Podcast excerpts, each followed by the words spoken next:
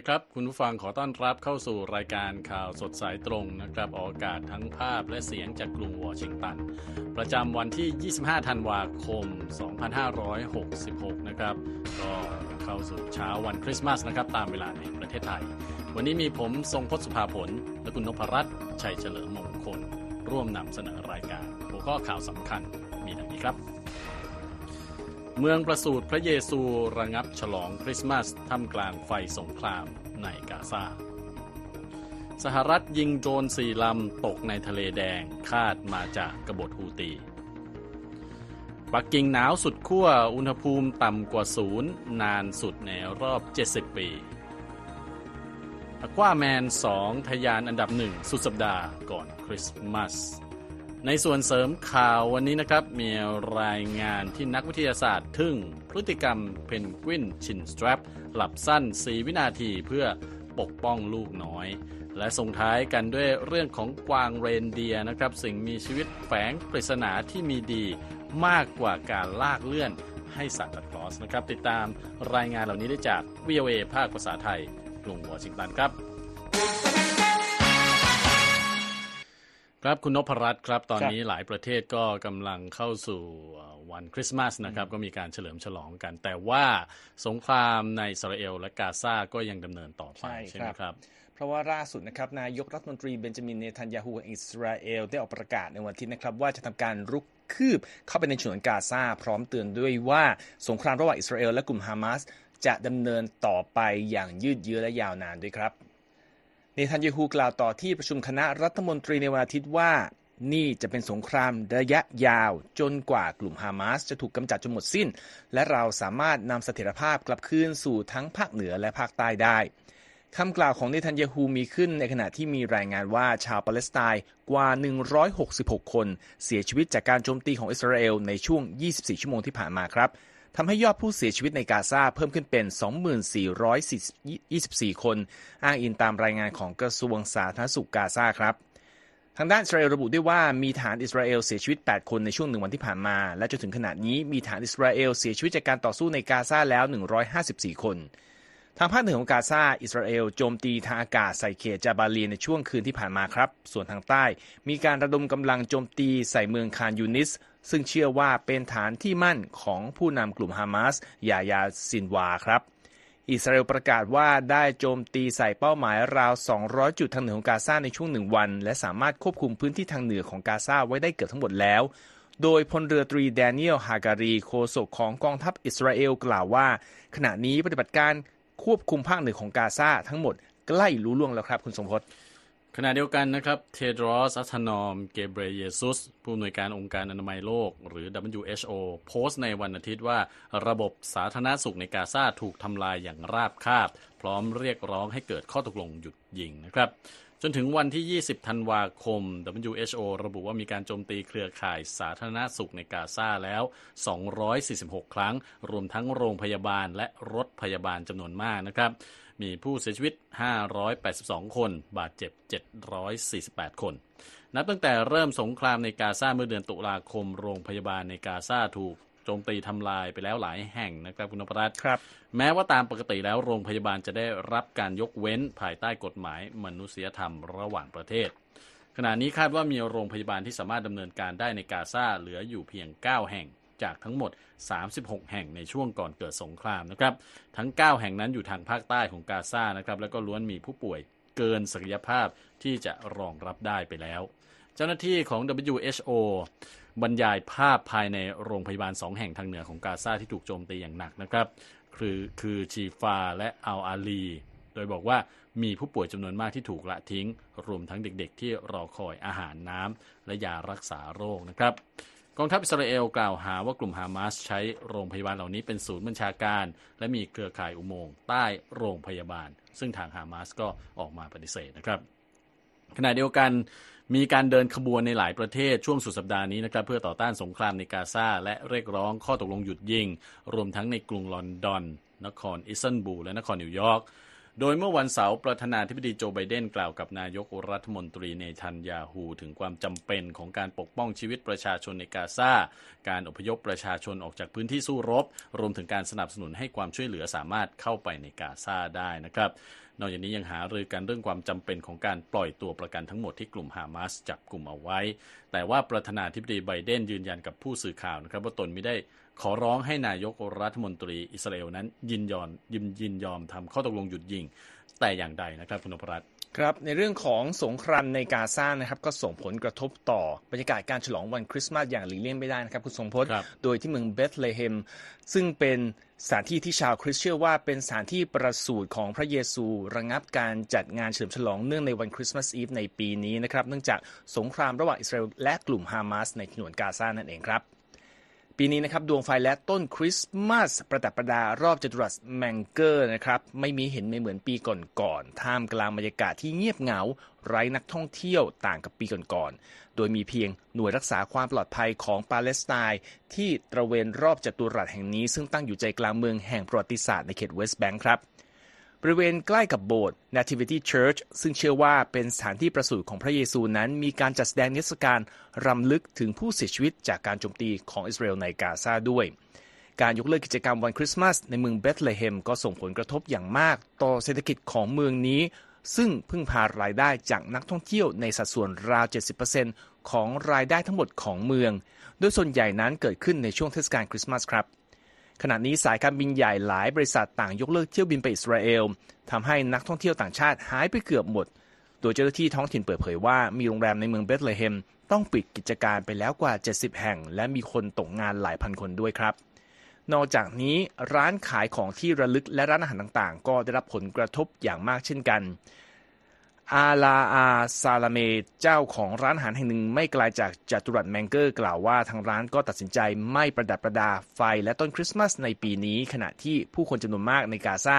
ยังไม่มีแม้แต่ที่ซุกหัวนอนครับคุณสงพจน์ครับ ทั้งนี้แม้การต่อสู้ระหว่างอิสราเอลกับกลุ่มฮามาสส่วนใหญ่จะจำกัดอยู่ในฉนวนกาซาแต่ว่าเขตเวสต์แบงก์ก็เกิดความรุนแรง จากการยิงต่อสู้ระหว่างปาเลสไตน์กับอิสราเอลประปรายเช่นกัน ซึ่งทำให้มีชาวปาเลสไตน์เสียชีวิตไปแล้วราว 300 คนนะครับนอกจากนี้ตั้งแต่วันที่ 7 ตุลาคมเป็นต้นมา การเดินทางระหว่างเมืองเบธเลเฮมกับเมืองอื่นๆ ในเขตเวสต์แบงก์ก็เป็นไปได้อย่างยากขึ้น เนื่องจาก ผู้ผ่านแดนต้องถูกตรวจสอบอย่างเข้มงวด ขณะที่ชาวปาเลสไตน์จากเวสต์แบงก์หลายพันคนก็ถูกห้ามไม่ให้เดินทางเข้าไปทำงานในอิสราเอลด้วยครับครับก็เป็นผลกระทบจากสงครามระหว่างอิสราเอลกับกลุ่มฮามาสนะครับ อีกเรื่องหนึ่งซึ่งเป็นผลกระทบจากสงครามเช่นกันนะครับคุณนพรัตน์คือการขนส่งสินค้าในทะเลแดงนะฮะกองบัญชาการภูมิภาคเอเชียกลางและตะวันออกอตะวันออกกลางนะครับของสหรัฐหรือ Central Command เปิดเผยว่าสหรัฐได้ยิงโดรนตก 4 ลำในทะเลแดง หลังจากที่โดรนซึ่งคาดว่าถูกส่งมาจากพื้นที่ที่กลุ่มกบฏฮูตี ครอบครองอยู่นั้น ได้บินมุ่งหน้าไปยังเรือพิฆาตของกองทัพอเมริกันที่ลอยลำอยู่นอกชายฝั่งเยเมนนะครับ เซ็นทรัลคอมแมนระบุในสื่อสังคมออนไลน์ X บอกว่าได้รับสัญญาณขอความช่วยเหลือจากเรือสินค้าสองลำ และว่าการโจมตีครั้งนี้ถือเป็นครั้งที่ 14 และ 15 ที่กลุ่มติดอาวุธฮูตีโจมตีโจมตีใส่เรือสินค้า นับตั้งแต่วันที่ 17 ตุลาคม เรือบรรทุกน้ำมันและสารเคมีของนอร์เวย์นะครับบรามาเนน รายงานว่าถูกโดรนของกลุ่มฮูตีโจมตีใส่ แต่พลาดเป้าหมายไปอย่างฉิวเฉียด ขณะที่เรือบรรทุกน้ำมันติดธงอินเดียกลำหนึ่งที่แล่นอยู่ข้างหน้านั้น ถูกโจมตีเช่นกันนะครับหลายสัปดาห์มานี้ครับกลุ่มกบฏฮูตีที่มีอิหร่านสนับสนุน ก่อกวนเรือสินค้าหลายลำในแถบ ช่องแคบบับเอลมันเดฟทางใต้ของทะเลแดงนะครับ โดยประกาศว่าเป็นการตอบโต้อิสราเอลที่โจมตีใส่กาซานั่นเอง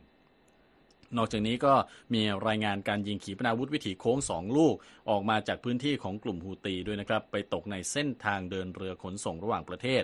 ทางใต้ของทะเลแดนทะเลแดงด้วย แต่ก็ไม่มีเรือลำใดได้รับความเสียหายนะครับ สัปดาห์ที่แล้วครับสหรัฐประกาศจับมือนานาประเทศจัดตั้งหน่วยพิเศษ Operation Prosperity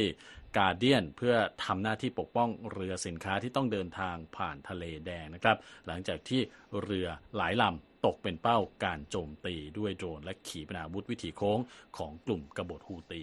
นั่นเองครับคุณนพรัตน์ครับ เรื่องของผลกระทบต่อการขนส่งและการเดินเรือไม่ได้อยู่แค่ที่ทะเลแดงเท่านั้นนะครับ คุณทรงพจน์เพราะว่ากระทรวงกลาโหมสหรัฐ หรือเพนทากอนรายงานว่า โดรนอิหร่านได้โจมตีใส่เรือบรรทุกสารเคมีลำหนึ่งในมหาสมุทรอินเดีย เมื่อวันเสาร์ที่ผ่านมาตามรายงานของรอยเตอร์ครับโฆษกเพนทากอนกล่าวกับรอยเตอร์ว่าเรือบรรทุกสารเคมีเคมพลูโตของญี่ปุ่น ติดธงไลบีเรีย และดำเนินกิจการโดยบริษัทของเนเธอร์แลนด์ ถูกโจมตีในมหาสมุทรอินเดียเมื่อเวลาประมาณ 10 นาฬิกาตามเวลาท้องถิ่น ห่างจากชายฝั่งอินเดียราว 200 ไมล์ทะเล โดยโดรนที่ส่งมามาจากอิหร่านครับแถลงการณ์ของเพนทากอนระบุด้วยว่านี่เป็นครั้งที่ 7 แล้วที่อิหร่านโจมตีบริเวณเส้นทางเดินเรือนี้ นับตั้งแต่ปี 2021 มา อย่างไรก็ตามครับ ไม่มีรายงานผู้เสียชีวิตจากการโจมตีครั้งล่าสุดนี้ที่ทำให้เกิดเพลิงไหม้บนเรือลำดังกล่าว และถูกดับในเวลาไม่นาน การโจมตีเรือขนส่งสินค้าในมหาสมุทรอินเดียยิ่งเป็นการเน้นย้ำถึงความตึงเครียด ในระบบการขนส่งทางทะเลระหว่างประเทศ ท่ามกลางสงครามระหว่างอิสราเอลกับกลุ่มฮามาสในกาซานะครับ ที่ผ่านมารัฐบาลอิหร่านรวมทั้งกลุ่มติดอาวุธพันธมิตรในเยเมนได้ออกมาต่อต้าน การกระทำของอิสราเอลในฉนวนกาซาซึ่งทำให้มีประชาชนปาเลสไตน์เสียชีวิตไปแล้วนับหมื่นคนครับ ครับจากเรื่องของสงครามในตะวันออกกลางนะครับ คราวนี้เราขยับไปที่ความหนาวเย็นที่เอเชีย โดยเฉพาะที่ประเทศจีนกันบ้างนะครับครับนพรัตน์ กรุงปักกิ่งของจีนตอนนี้เผชิญอุณหภูมิหนาวเย็นยาวนานที่สุดนะฮะในเดือนธันวาคมในรอบกว่า 70 ปี หลังจากที่คลื่นความเย็นพาดผ่านพื้นที่ตอนเหนือของจีน และนำพายุหิมะปกคลุมหลายเมืองด้วยกันนะครับภาคเหนือและภาคตะวันออกเฉียงเหนือของจีนเผชิญความหนาวเย็นในระดับต่ำกว่าจุดเยือกแข็งมาตั้งแต่สัปดาห์ที่แล้ว โดยในบางบางพื้นที่นั้นอุณหภูมิติดลบถึงลบ 40 องศาเซลเซียสคุณนพรัตน์ครับ หนาวเย็นมาก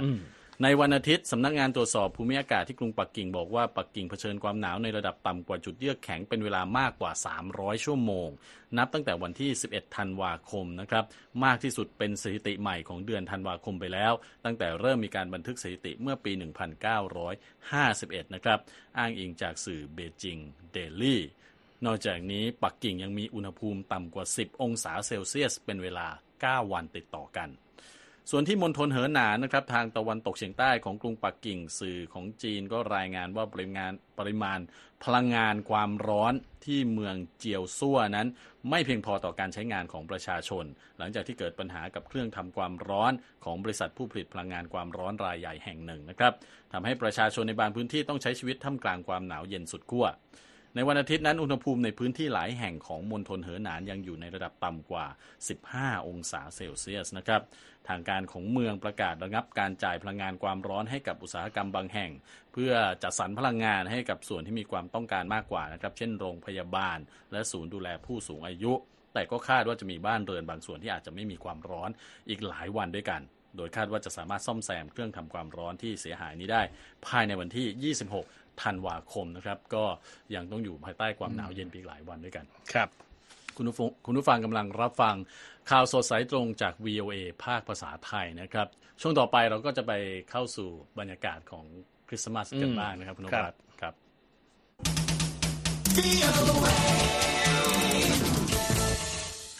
ครับก็แน่นอนนะฮะเราก็วันนี้ก็มีการแต่งชุดอืมด้วย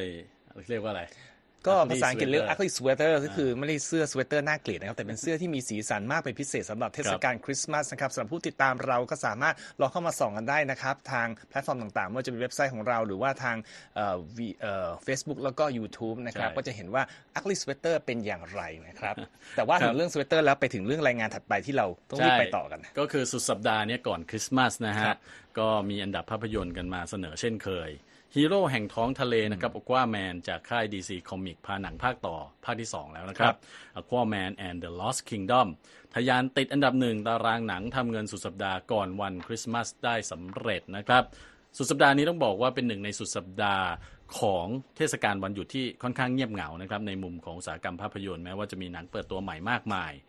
แต่ว่าวันจันทร์นี้ซึ่งเป็นวันคริสต์มาสคุณนพรัตน์ครับ ก็คาดว่าจะมีผู้ชมเดินเข้าโรงหนังแบบยกครอบครัวเนี่ยเพิ่มขึ้นคืออหลังจากฉลองคริสต์มาสแล้วไปทำอะไรก็เดินเข้าโรงหนังกันอ๋อแล้วครัก็บน่าจะทำให้รายได้ของภาพยนตร์เรื่องต่างๆเนี่ยเพิ่มขึ้นด้วยนะครับหลังจากที่ผ่านวันจันทร์ไปแล้วคริสต์มาสนี้นะครับมีหนังใหม่ฟอร์มยักษ์เปิดตัวและขยายโรงฉายหลายเรื่องนะฮะรวมทั้ง The Color Purple Ferrari The Boys in the Boat Anything Anyone But You นะฮะแล้วก็ Migration ด้วย ซึ่งอันดับหนึ่งอย่างที่บอกไปนะฮะ ก็คือ Aquaman and the Lost Kingdom นะครับทำรายได้ไป 28 ล้านดอลลาร์ ช่วง 3 วันแรก แล้วก็จะเพิ่มเป็น 40 ล้านดอลลาร์ในวันจันทร์นี้นะครับ จากการประเมินของสตูดิโอ แต่ว่าทุนสร้างเนี่ยต้องบอกว่ามหาศาลนะครับครับประมาณ 200 ล้านดอลลาร์ อันดับ 2 ตกจากบัลลังก์แชมป์สัปดาห์ที่แล้วก็คือวองกานะครับเจ้าของโรงงานช็อกโกแลตแฟนตาซีที่เก็บเงินค่าขนมได้อีก 17.7 ล้านดอลลาร์ อันดับ 3 หนังแอนิเมชันแนวครอบครัว Migration เก็บไปได้ 12.3 ล้านดอลลาร์ในสัปดาห์เปิดตัวนะครับ คาดว่าจะเพิ่มเป็น 17 ล้านดอลลาร์หลังสิ้นสุดวันจันทร์ อันดับ 4 Anyone But You หนัง rom-com romantic comedy นะฮะ ได้ดาราเซ็กซี่ขยี้ใจทั้งในฝั่งของนักแสดงนำชายและหญิง ก็คือเกล็นพาวเวลและซิดนีย์สวีนนีย์เก็บรายได้ไปน่าผิดหวังเท่านั้น เพียง 6.2 ล้านดอลลาร์แค่นั้นเองคุณนพรัตน์ครับ อ่าคราวนี้นะฮะจากเรื่องของอันดับหนังไปแล้วไปที่ ความหนาวอืมเย็นที่ขั้วโลกใต้กันบ้างนะครับฮะเดี๋ยวขึ้นไปขั้วโลกใต้เดี๋ยวจะขึ้นไปขั้วโลกเหนืออีกอืมแต่ว่าที่ขั้วโลกใต้เราเราจะไปดูเพนกวินนะฮะ ซึ่งมีรายงานว่านกเพนกวินสายพันธุ์ chinstrap ที่อาศัยอยู่ในทวีปแอนตาร์กติกนั้นเป็นนกที่ไม่สามารถบินได้และใช้ปีกเพื่อว่ายน้ำแต่ว่านักวิจัยพบว่า มีพฤติกรรมการนอนหลับระยะสั้นเพียงแค่อืมครั้งละประมาณ 4 วินาทีโอ้เท่านั้นนะฮะแล้วก็แต่ละวันเนี่ยจะหลับ 4 วินาทีเนี่ยเป็นจำนวนหลายพันหลายหมื่นครั้งนะครับครับ เพื่อจะที่จะปกป้องไข่ของลูกเพนกวินนั่นเอง คุณคมสันศรีธนวิบุญชัยเรียบเรียงเรื่องนี้มาเสนอครับ การค้นพบซึ่งตีพิมพ์ในวารสาร Science ระบุว่าเหล่าเพนกวินสายพันธุ์ชินสแตรปที่มีลูกอ่อน จะหลับระยะสั้นหรือการหลับใน ราว 4 วินาที เป็นจำนวนหลายพันครั้ง รวมแล้วอยู่ที่ประมาณ 11 ชั่วโมงต่อวัน ซึ่งเป็นพฤติกรรมที่เกิดขึ้นต่อเนื่องหลายสัปดาห์นีลส์ รัตเทนเบิร์กนักวิจัยด้านการนอนหลับจากสถาบัน Max Planck Institute for Biological Intelligence ประเทศเยอรมนี ที่ช่วยเขียนงานวิจัยนี้ระบุว่า พฤติกรรมที่ราวกับการกระพริบตาของเหล่าเพนกวิน เกิดขึ้นซ้ำๆตลอด 24 ชั่วโมง ในแต่ละครั้งจะทำพฤติกรรมเช่นนี้นานหลายสัปดาห์รัตเทนเบิร์กกล่าวว่าความน่าแปลกใจก็คือ พวกมันยังใช้ชีวิตได้เป็นปกติ และเลี้ยงลูกๆได้เป็นอย่างดี ตามธรรมชาติแล้วนกเพนกวิน chinstrap มักวางไข่ในเดือนพฤศจิกายน โดยเลือกวางไข่ในรังที่สร้างจากหินขนาดเล็ก เหล่าพ่อแม่จะแยกหน้าที่การดูแล ตัวหนึ่งจะเฝ้ารัง และอีกฝ่ายออกไปหาปลาเพื่อมาเป็นอาหารศัตรูตัวสำคัญของเหล่าพ่อแม่นกเพนกวินก็คือนกสคัว นกสีน้ำตาลขนาดใหญ่ และมีพฤติกรรมกินไข่และลูกเพนกวิน นอกจากนี้เพนกวินที่โตเต็มวัยตัวอื่น อาจที่จะพยายามขโมยหินก้อนเล็กออกจากรังอีกด้วย ในการเก็บข้อมูลครั้งนี้ นักวิจัยได้ติดตั้งอุปกรณ์วัดคลื่นสมองของเหล่านกเพนกวินชินสแตรปวัยผู้ใหญ่จำนวน 14 ตัว บนเกาะคิงจอร์จนอกชายฝั่งแอนตาร์กติกา ที่เป็นแหล่งผสมพันธุ์เป็นเวลา 11 วัน 수면에 의존을 하고요. 그래서 특히나 새끼들을 키우는 วอนยังลี นักชีววิทยาจากสถาบันวิจัยขั้วโลกแห่งเกาหลี หรือว่า KOPRI ระบุว่าจากการสำรวจภาคสนาม เขาสังเกตเห็นนกเพนกวินมีพฤติกรรมการกระพริบตาถี่ในช่วงฤดูผสมพันธุ์ แต่ทีมงานต้องการบันทึกคลื่นสมอง เพื่อที่จะยืนยันว่าพวกมันกำลังหลับอยู่ อย่างลีระบุว่าสำหรับนกเพนกวินเหล่านี้การหลับระยะสั้นๆ คือการช่วยฟื้นฟูการทำงานบางส่วนของร่างกาย และเชื่อว่าพวกมันจะไม่สามารถมีชีวิตรอดได้ หากไม่ทำเช่นนี้ อย่างไรก็ดีนักวิจัยไม่ได้รวบรวมข้อมูลการนอนหลับของพวกมันนอกฤดูผสมพันธุ์ แต่คาดว่าจะหลับได้นานขึ้นในช่วงอื่นของปีพออองตัวลิบูเรล นักวิจัยด้านการนอนหลับจากศูนย์วิจัยลียง Neuroscience Research Center หรือว่า CRNL ประเทศฝรั่งเศส ผู้ช่วยเขียนงานวิจัย ชี้ว่านักวิทยาศาสตร์ไม่ทราบว่าประโยชน์ของการนอนหลับระยะสั้นของเหล่านกเพนกวิน เทียบได้กับการนอนหลับในระยะเวลาที่นานขึ้นหรือไม่ และยังไม่รู้ว่านกเพนกวินสายพันธุ์อื่น มีพฤติกรรมการนอนหลับระยะสั้นเช่นนี้หรือเปล่า ผู้เชี่ยวชาญบางรายนะครับมองว่าการนอนหลับระยะสั้นของนกเพนกวิน chinstrap เป็นการปรับตัวที่น่าทึ่ง นอกจากนี้ยังพบพฤติกรรมการนอนหลับของสัตว์ที่ปรับตัวเป็นพิเศษ อย่างเช่น นกโจรสลัด หรือว่า frigatebird สมองของมันจะหลับเพียงครึ่งเดียวขณะที่บินอยู่ในอากาศอย่างไรก็ดีครับนักวิจัยยกให้การนอนระยะสั้นของนกเพนกวินชินสแตรปเป็นพฤติกรรมใหม่ของการนอนที่ถือว่าสุดขั้วผมคมสารสีธนวิบุญชัย VOA รายงาน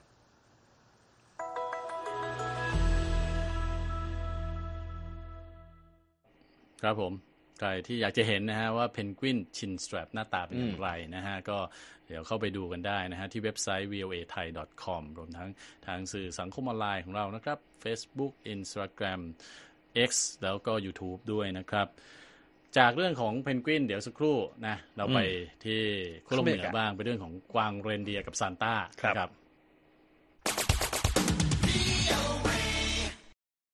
ครับครับศูนย์บัญชาการป้องกันอวกาศแห่งทวีปอเมริกาเหนือหรือโนแรดนะครับเผยเส้นทางการส่งของขวัญของซานตาคลอสในคืนก่อนวันคริสต์มาส 24 ธันวาคมแล้วนะครับ จุดเริ่มต้นก็อยู่ที่ขั้วโลกเหนือแล้วก็เดินทางไปหลายทวีปนะฮะครับเด็กๆทั่วโลกก็เฝ้ารอการมาถึงของคุณลุงซานต้าในช่วงค่ำคืนก่อนวันคริสต์มาสหรือคริสต์มาสอีฟนะครับ กองทัพสหรัฐและแคนาดาเข้าร่วมในภารกิจติดตามเส้นทางของซานต้าและกวางเรนเดียร์ในค่ำคืนนี้ด้วย โดยใช้เทคโนโลยีมากมายนะครับ ทั้งเรดาร์เซนเซอร์ และอ่าอากาศยานด้วย แล้วก็รวมทั้งจิตวิญญาณแห่งคริสต์มาสอันนี้ขาดไม่ได้เลยครับโนแรดนะครับเป็นศูนย์บัญชาการกองทัพร่วมระหว่างสหรัฐและแคนาดา ติดตามเส้นทางของซานตาคลอสค่าโดยแบบว่าติดตามแบบเวลาจริงนะฮะ ตั้งแต่แปซิฟิกใต้ข้ามมาเอเชีย แอฟริกา ยุโรป และทวีปอเมริกา ในวันที่ 24 ธันวาคมตั้งแต่เวลา 4 โมงจนถึงเวลาเที่ยงคืน ตามเวลาท้องถิ่นของทุกปีเป็นเวลา 68 ปีด้วยกันนะครับ โดยผู้ปกครองและเด็กๆ สามารถติดตามเส้นทางของซานตาคลอสได้ที่เว็บไซต์ noradsanta.org นะครับ หรือว่าอ่าตามได้ทาง at noradsanta ทาง X นอกจากนี้ก็ติดตามทางอีเมล noradtrackssanta at outlook com ได้เช่นกันนะครับครับ ไปส่งท้ายกันเมื่อกี้บอกไว้แล้วนะฮะ เรื่องของกวางเรนเดียร์ซึ่ง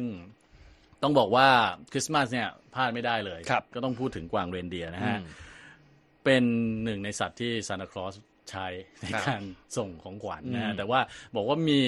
เอ่อลักษณะพิเศษของกวางเรนเดียร์ที่หลายคนอาจจะยังไม่รู้ใช่ไหมครับคุณใช่ปาล์มครับ คือ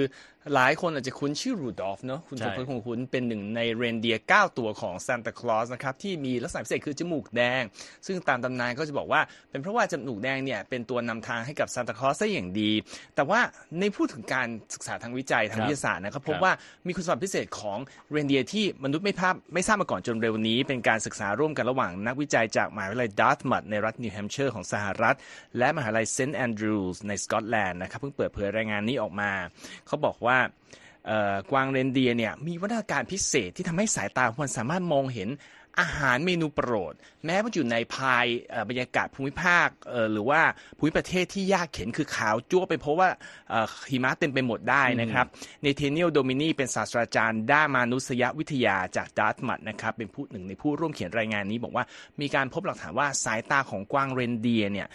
คือโดดเด่นกว่าเนื้อสัตว์อื่นๆก็คือสามารถมองเห็นภายใต้ บรรยากาศแสงสว่างไม่มากในช่วงฤดูหนาวของแถบขั้วโลก ซึ่ง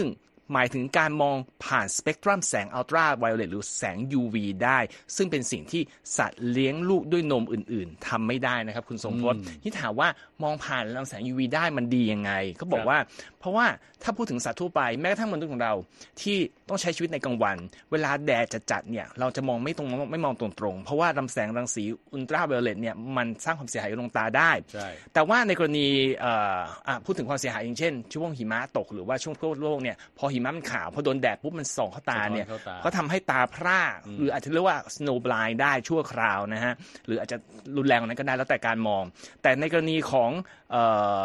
กวางเรนเดียเนี่ยเขามีเนื้อเยื่อพิเศษที่ตาซึ่งเปลี่ยนสีได้ในสองฤดู และเชื่อว่าเป็นตัวที่ทำให้สามารถมองผ่านลำแสงต่างๆ ได้ สามารถช่วยในการหลบหลีกสัตว์นักล่า อย่างเช่น มองไปในหิมะแล้วเห็นหมาป่าสีขาวพรางตัวอยู่ สามารถบอกได้ว่านั่นคือหมาป่าก็หลบซะ หรือมองเห็นอาหารได้อย่างชัดเจนอาหารที่ว่านี่คืออะไรเขาบอกอาหารของกวางเรนเดียร์เนี่ยมันมีชื่อสั้นๆว่าหญ้ามอสเรนเดียร์ซึ่งมีลักษณะสีอ่อนมาก ซึ่งจริงแล้วมันไม่ใช่ชาบหญ้าหรอกฮะเขาบอกมันเป็นตะไคร่ที่จะโตมาเป็นผืนเป็นแบบเหมือนกับสนามหญ้าเหมือนพรมย่อมๆอันหนึ่งลักษณะคือเนื้อสัมผัสกรุบกรอบพบได้ในภูมิภาคแถบเส้นรุ้งตอนเหนือของโลก และเนื่องจากว่ามันมีลักษณะสีขาวมาก ถ้ามองผ่าน อุลตราไวโอเลตได้ก็จะมองเห็นสิ่งที่เห็นเนี่ยที่ว่าขาวด้วยตาคนเนี่ยเป็นสีเข้ม แปลว่ากวางเรนเดียร์สามารถมองแล้วอ๋อนี่อาหารอยู่นี่วิ่งไปกินแล้วก็วิ่งกลับมา ไม่ต้องเดินตะเวนตะเวน ไปเสี่ยงชีวิตกับการถูกนักล่าไล่ตาม หรือไม่ต้องเสียเวลาเดินในสภาพอากาศที่หนาวจัดแล้วต้องเสียพลังงาน แล้วต้องไปหากินอีกเพื่อที่จะมาเติมพลังงานนั่นคือ ช่วยให้ทุกอย่างเนี่ยมันสามารถเอ่อย่นเวลาแล้วก็ฉลาดได้นะครับ ซึ่งการวิจัยเนี่ยก็มีการทดสอบแล้วเขาบอกว่า มีนักวิจัยไปถึงเทปไฮแลนด์ของสกอตแลนด์เขาบอกครับที่นั่นมีตะไคร่กว่า 1,500 ชนิด แล้วก็พบว่าเพราะว่าไอ้หญ้ามอสเรนเดียเนี่ยเขาดูดแสง UV เอาไว้ ก็เลยทำให้ตาของเรนเดียร์สามารถมองไปเห็นได้ว่าอ๋อนี่มันไม่ใช่แค่หญ้ามันคืออาหารที่เขาชอบกินจริง ๆ ทีนี้ประโยชน์ต่อมนุษย์เป็นยังไงทำไมถึงศึกษาเรื่องนี้เขาบอกว่า เพราะหนึ่ง ไอ้หญ้ามอสที่ว่าหรือว่าตะไคร่ที่ว่าเนี่ยมันอุดมไปด้วยสารต่อต้านอนุมูลอิสระ ถ้าเราศึกษาต่อไปอาจจะเอามาใช้กับมนุษย์ได้ ในขณะเดียวกันเราศึกษาระบบของกวางว่า การที่สามารถมีสายตาดีขนาดนี้ทำยังไงถึงอยู่ได้ง่ายๆนะฮะวิตามินซีครับนักวิจัยบอก เพราะว่าตาของเรนเดียนเนี่ยวิตามินซีอยู่เต็มไปหมด แล้วก็วิตามินซีมีคุณสมบัติในการซ่อมแซม สายตาที่สึกหรอเหมันเราเคยท่องตอนเด็กๆนะวิตามินไหนดีอะไรยังไงทีนี้ถ้ามองกับมุมเด็ก ๆเขาบอกว่าสิ่งที่ฝากไว้คือเด็กๆเนี่ยเขาบอกว่าถ้าซานต้ามาเนี่ยให้วางนมกับวางคุกกี้เอาไว้ให้ซานต้ากินหน่อยเพราะซานต้าเหนื่อย แล้วก็เผื่อให้กับรูดอฟและเรนเดียร์ที่อื่นกินด้วยเขาบอกพบอย่างนี้แล้วอย่าวางไว้เลยถ้าคุกกี้และนมเอาให้ซานต้ากิน จงวางของที่มีวิตามินซีสูงๆ เช่นน้ำส้มหรือแครอทให้รูดอฟและเพื่อนๆกินดีกว่า เพราะเขาจะได้มีตาที่อ่าเอ่อสดใสมองเห็นได้ตลอดไป ตลอดฤดูกาลในการส่งของนี้ นั่นคือเอามาฝากกันในวันเอ่อคริสต์มาสที่เมืองไทยนะฮะครับ นึกว่าจะเอาหญ้ามอสมาวางไว้ให้อ้าวเดี๋ยวเรนเดียร์หายากไปฮะต้องไปหาที่แถวแถวๆเหนือๆนะครับครับผมขอบคุณมากคุณนพรัตน์เป็นรายงานที่น่ารักแล้วฮะก็มีข้อมูลที่เป็นประโยชน์มากเลยทำให้เรารู้จักเรนเดียร์มากขึ้นนะครับ นอกจากจมูกแดงที่สร้างความอบอุ่นให้กับตัวของเรนเดียร์แล้วก็ยังเอ่อมีเรื่องของดวงตาพิเศษอีกนะฮะก็ส่งท้ายนะครับอ่า วันคริสต์มาสเป็นรายงานของเราวันนี้นะครับ ผมทรงพจน์สุภาผลและคุณนพรัตน์ชัยเฉลิมมงคลต้องลาไปก่อน สวัสดีครับ สวัสดีครับ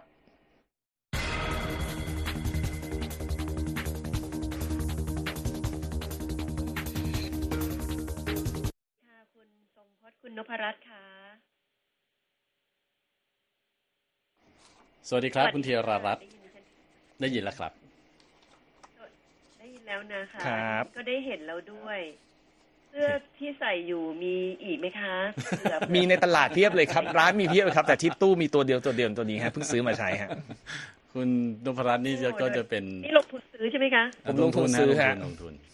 เป็นต้นคริสต์มาสนะฮะเสื้อของแสคุณดงว่าจะได้ใช้บ่อยเลยถูกไหมคะ ไม่ใช่เช่าซื้อเนอะ ไม่ฮะคนที่นี่บางคนเขาแบบซื้อมาแล้วแบบไม่ยอมถอดป้ายแล้วไปคืนนะแต่ผมว่าผมเก็บไว้ใช้ปีหน้าก็ได้ หรือจริงๆแล้วฤดูกาลนี้ยังไม่จบเพราะว่าพรุ่งนี้ยังใส่ได้ใช่จนพริงรัตน์ๆหรือเขาเรียกอยากเป็นใกล้ปีใหม่ไม่รู้คนนี้ใส่กันหรือเปล่านะแต่ก็ใส่ได้ฮะอุ่นดีฮะค่ะสวยงามมากน่าสนใจมาก ไม่ใช่อักลี่แจ็คเก็ตใช่ไหมคะไม่ใช่อักลี่สูทใช่ไหมคะเป็นเป็นอะไรที่สวยงามมาก ก็มันมีอัคลี่จริงนะผมว่าเวลาไปดูเขาสักตัวเขาเรียกเป็นแบบในลักษณะเซลล์กันมากกว่านะเออว่าแบบว่า ugly jacket คือเป็นแบบคิ้วคิ้วอะฮะเขาว่าต่อคือคือก็เป็นเริ่มจากการถักให้เสื้อแล้วก็แจกกันในวันคริสต์มาสหลายคนก็มาเซลเซลเป็น ugly jacket เพราะว่าเอ่อสีสันนะฮะสีสันของของสีเสื้อสันดีไซน์บางทีอาจใช่จะไม่ถูกโฉลกกับบางคนเขาก็ต้องแซวแรงๆหน่อยให้มันอัคลี่สเวตเตอร์ซึ่งก็ แต่มันก็อย่างที่บอกมันไม่ได้อัคลี่ถ้าดูผ่านๆมันก็โอเคนะสีสันสดใสเราเลือกแบบที่มันโอเค ไม่ใช่แบบเฉมมากจนแบบใส่อะไรอยู่อะไรอย่างเงี้ยฮะค่ะแล้วสวมหมวกแหมสวยงามโอ้อันนี้พัฒนาการจากคุณทรงพจน์นะครับ ผมไม่มีนะครับ แล้วก็มีอะไรมาฝากไหมคะ วันนี้คริสต์มาสอีฟที่นั่นสนุกไหมคะคริสต์มาสอีฟที่นี่นะฮะ ก็ตอนนี้คนก็กำลังใจจดใจจ่อกันนะฮะ แล้วก็รู้สึกว่าปีนี้เนี่ยหลังจากที่ผ่านโควิดมายาวนานเนี่ยปีนี้คึกคักมาก ผมไปเดินตามห้างขายของต่างๆนี่โอ้โห คนนี่แบบแน่นบอกเลยว่าปีนี้นี่แน่นกว่าปีที่ผ่านมา3าสี่ปีที่ผ่านมาเยอะเลยนะฮะ เหมือนกับเอ่อความบรรยากาศของคริสต์มาสเนี่ยอืมกลับมานะฮะอืมคนในในในหมู่คนอเมริกันครับ ดีใจด้วยแต่เดินออกไปไม่ถึงขั้นลบ40องศาเหมือนที่ปักกิ่งใช่ไหมคะ โอ้โหช่วงกิ่งนี่หนาวมากแล้วหนาวหนาวไม่ขนาดออกนะครับว่าเป็นยังไงลบสิบร้อยสิบลบสี่สิบคือที่นี่จะมีช่วงที่หนาวเหมือนกันนะอืมลบต่ำกว่าจุดเยือกแข็งเนี่ย แต่ครับว่าจะช่วงกลางวันก็จะแบบว่าอุณหภูมิก็จะขึ้นมา แต่อืมปักกิ่งนี่สามร้อยชั่วโมงภายในเวลาแบบสิบห้าวันก็คือสิบสามร้อยชั่วโมงที่ต้องอยู่ต่ำกว่ากว่าระดับศูนย์องศาเซลเซียสเนี่ยผมว่าแบบทรมานมากนะฮะอยู่บ้านซุกอุ่นๆไปอะอืมค่ะ เอาละค่ะ ขอให้ทุกคนมีความสุขนะคะ ในวันคริสต์มาสอีฟของที่นั่นครับแล้วก็ที่นี่ก็วันคริสต์มาสสำหรับใช่ใครที่มีภารกิจก็ประสบความสำเร็จใครที่สนุกก็ขอให้สนุกเต็มที่นะคะ ครับ สวัสดีค่ะ ขอบคุณทุกท่าน สวัสดีค่ะ สวัสดีครับสวัสดีครับ Merry Christmas